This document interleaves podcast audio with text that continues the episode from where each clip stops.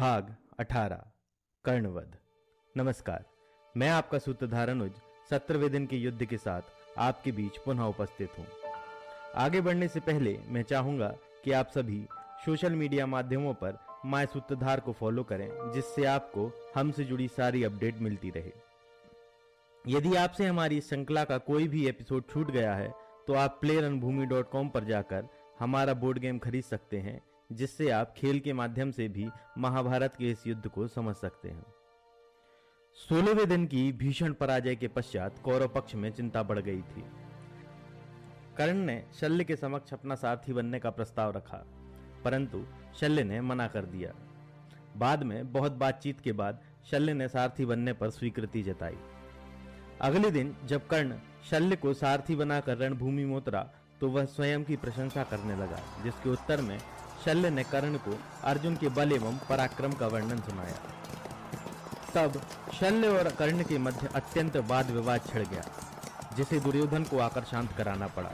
इसके बाद कर्ण ने घोषणा की कि जो भी उसे अर्जुन का पता बताएगा, वो उसे धन धन से परिपूर्ण कर देगा। इसके बाद कर्ण ने पांडवों की सेना में घुसना शुरू किया और भीषण संहार मचा दिया। भयंकर बाणों की वर्षा करते हुए कर्ण ने प्रबंधकों के सतहत्तर प्रमुख वीरों को मार दिया। इसके बाद कर्ण ने पांचाल सेना की ओर कूच की और भानुदेव, चित्रसेन सेना बिंदु तपन, शूरसेन, इन पाँच पांचाल वीरों को मृत्यु से आलिंगन करवा दिया। बाद में दस पांचाल वीरों ने कर्ण को भेज दिया, लेकिन कर्ण ने उनका भी संहार कर दिया। इस दिन कर्ण के दोनों पुत्र सुषेण और चित्रसेन उसके पहियों की रक्षा करते हुए भीषण युद्ध करते रहे। कर्ण का ज्येष्ठ पुत्र वृषसेन कर्ण के रथ का पृष्ठ रक्षक था। जब कर्ण ने पांडव सेना पर पुनः धावा बोला तो कर्ण पर पांडव वीरों ने कई तरह के अस्त्रों शस्त्रों का प्रयोग किया। सुषेण ने भीमसेन से लोहा लिया, लेकिन भीमसेन ने उसे घायल करके कर्ण पर आक्रमण कर दिया। कर्ण को घायल करने के पश्चात भीमसेन ने भानुसेन पर धावा बोला और छोट से उसका मस्तक काट दिया। फिर भीमसेन ने शेष कौरव सेना पर हमला कर दिया। इसके बाद उसने कृपाचार्य, कृतवर्मा, दुशासन, शकुनी उलूक और पतत्री सभी को घायल कर दिया। फिर भीमसेन ने सुषेण की मृत्यु की चाह से उस पर धावा बोला, किंतु कर्ण ने उसे रोक लिया। इस बीच सुषेण ने नकुल को घायल करना शुरू कर दिया और उसका धनुष काट दिया। परंतु नकुल ने दूसरा धनुष उठाकर सुषेण और उसके साथी को घायल कर दिया। तब क्रोध में आकर सुषेण ने नकुल और सहदेव दोनों पर कई कई बाणों की वर्षा करके उन्हें घायल कर दिया। सात्विकी ने वृषसेन से लोहा लेकर उसे घायल करना आरंभ कर दिया। वृषसेन बहुत देर तक शिथिल होकर अपने रथ पर बैठा रहा। इसके बाद उसने तलवार और ढाल उठाई और सात्विकी की ओर बढ़ चला। तब दुशासन ने वृषसेन को अपने रथ पर बिठा लिया। इसके पश्चात नया रथ लेकर वृषसेन ने द्रौपदी के पाँचों पुत्रों सात्यकी भीमसेन, सहदेव, नकुल, शतानी, शिखंडी, युधिष्ठिर को घायल किया और पुनः कर्ण के रथ के पृष्ठभाग की रक्षा करने लगा।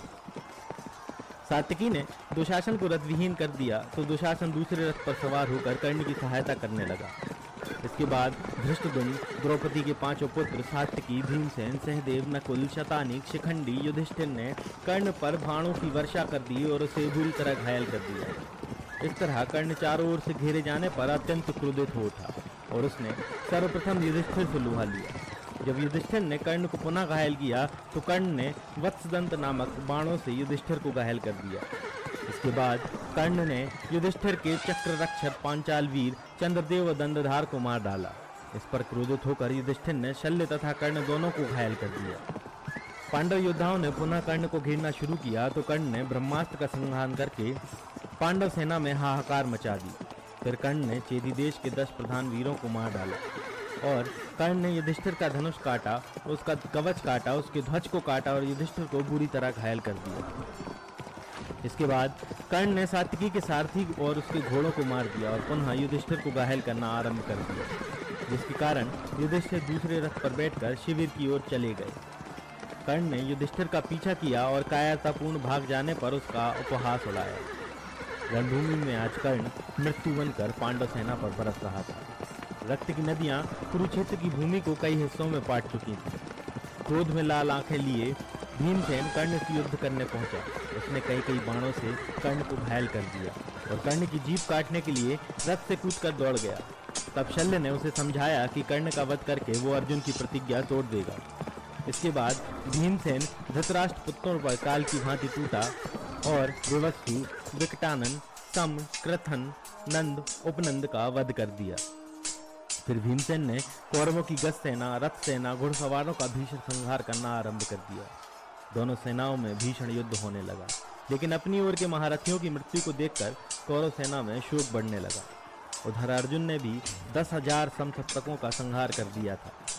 कृपाचार्य ने शिखंडी को परास्त कर दिया था, तथा चित्रकेतु के पुत्र महाबली सुकेतु का वध कर दिया था। धृतुम ने कृतवर्मा को पराजित कर दिया था। दूसरी ओर अश्वत्थामा भी पांडव सेना का भीषण संहार करते हुए सात्विकी को घायल करके युधिष्ठिर की ओर बढ़ा, जिस कारण युधिष्ठिर को युद्ध भूमि से दूर हटना पड़ा। अर्जुन ने अश्वत्थामा से लोहा लेने की ठानी और एक भयंकर युद्ध के बाद अश्वत्थामा को पराजित होना पड़ा। कर्ण अभी भी पांडव सेना का संहार कर रहा था।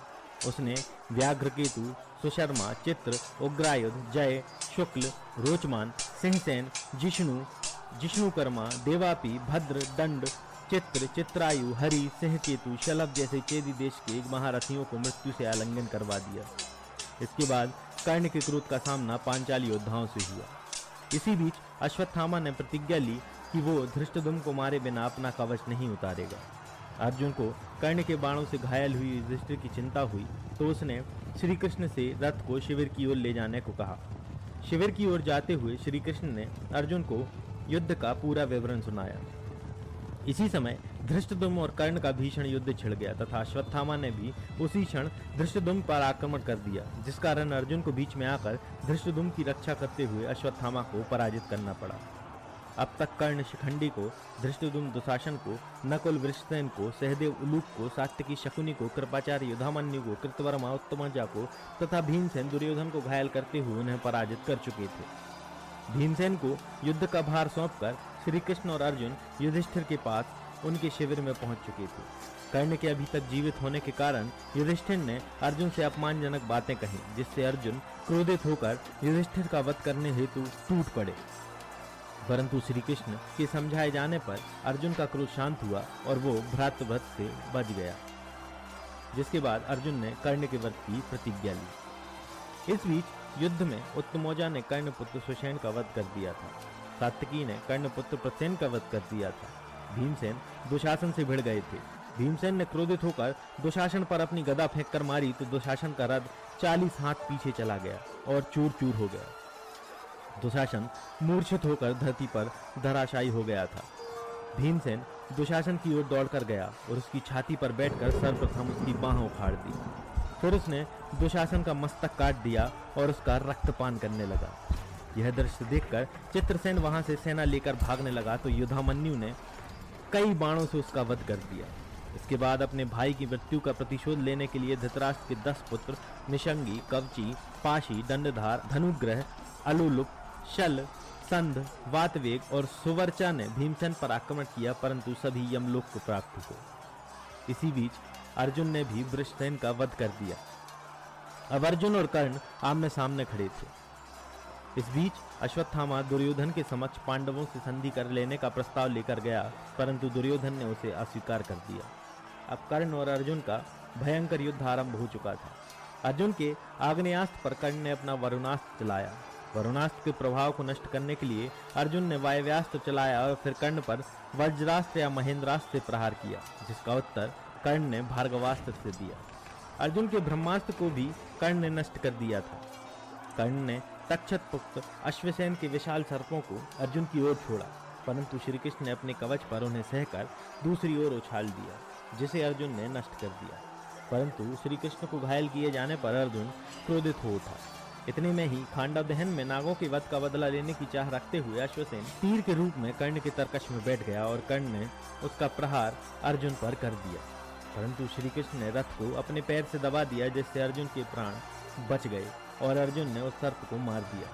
उसके बाद अर्जुन ने क्रोधित होकर कर्ण का कवच छेद दिया। अचानक ही शापवश कर्ण के रथ का पहिया धरती में दस गया और कर्ण अपने अस्त्रों का ज्ञान भूल गया। परंतु कर्ण ने वार करना बंद नहीं किया। फिर कर्ण अपने रथ का पहिया निकालने नीचे उतरा और उसने अर्जुन से दो घड़ी प्रतीक्षा करने को कहा। परंतु श्री कृष्ण के समझाए जाने पर अर्जुन ने अंजलिक नामक बाण से कर्ण का सिर काट दिया। कौरव सेना में भीषण कोलाहल मच गया और उनके सहस्त्रों योद्धा मारे गए, जिसे रोकने में दुर्योधन पूरी तरह से असफल रहा। इसके बाद युद्ध विराम की घोषणा के साथ दोनों सेनाएँ अपने अपने शिविर में वापस आ गईं। इसी के साथ सत्रहवें दिन का अंत होता है। अगले बुधवार आपसे पुनः भेंट होगी। धन्यवाद। कर्ण की हार तय है। अर्जुन की जीत निश्चित। कर्ण भी जीत सकता था, लेकिन जीत अर्जुन की ही होनी थी। कर्ण के पास मृत्यु के अतिरिक्त कोई विकल्प नहीं था। विकल्प अर्जुन के पास भी कहाँ था?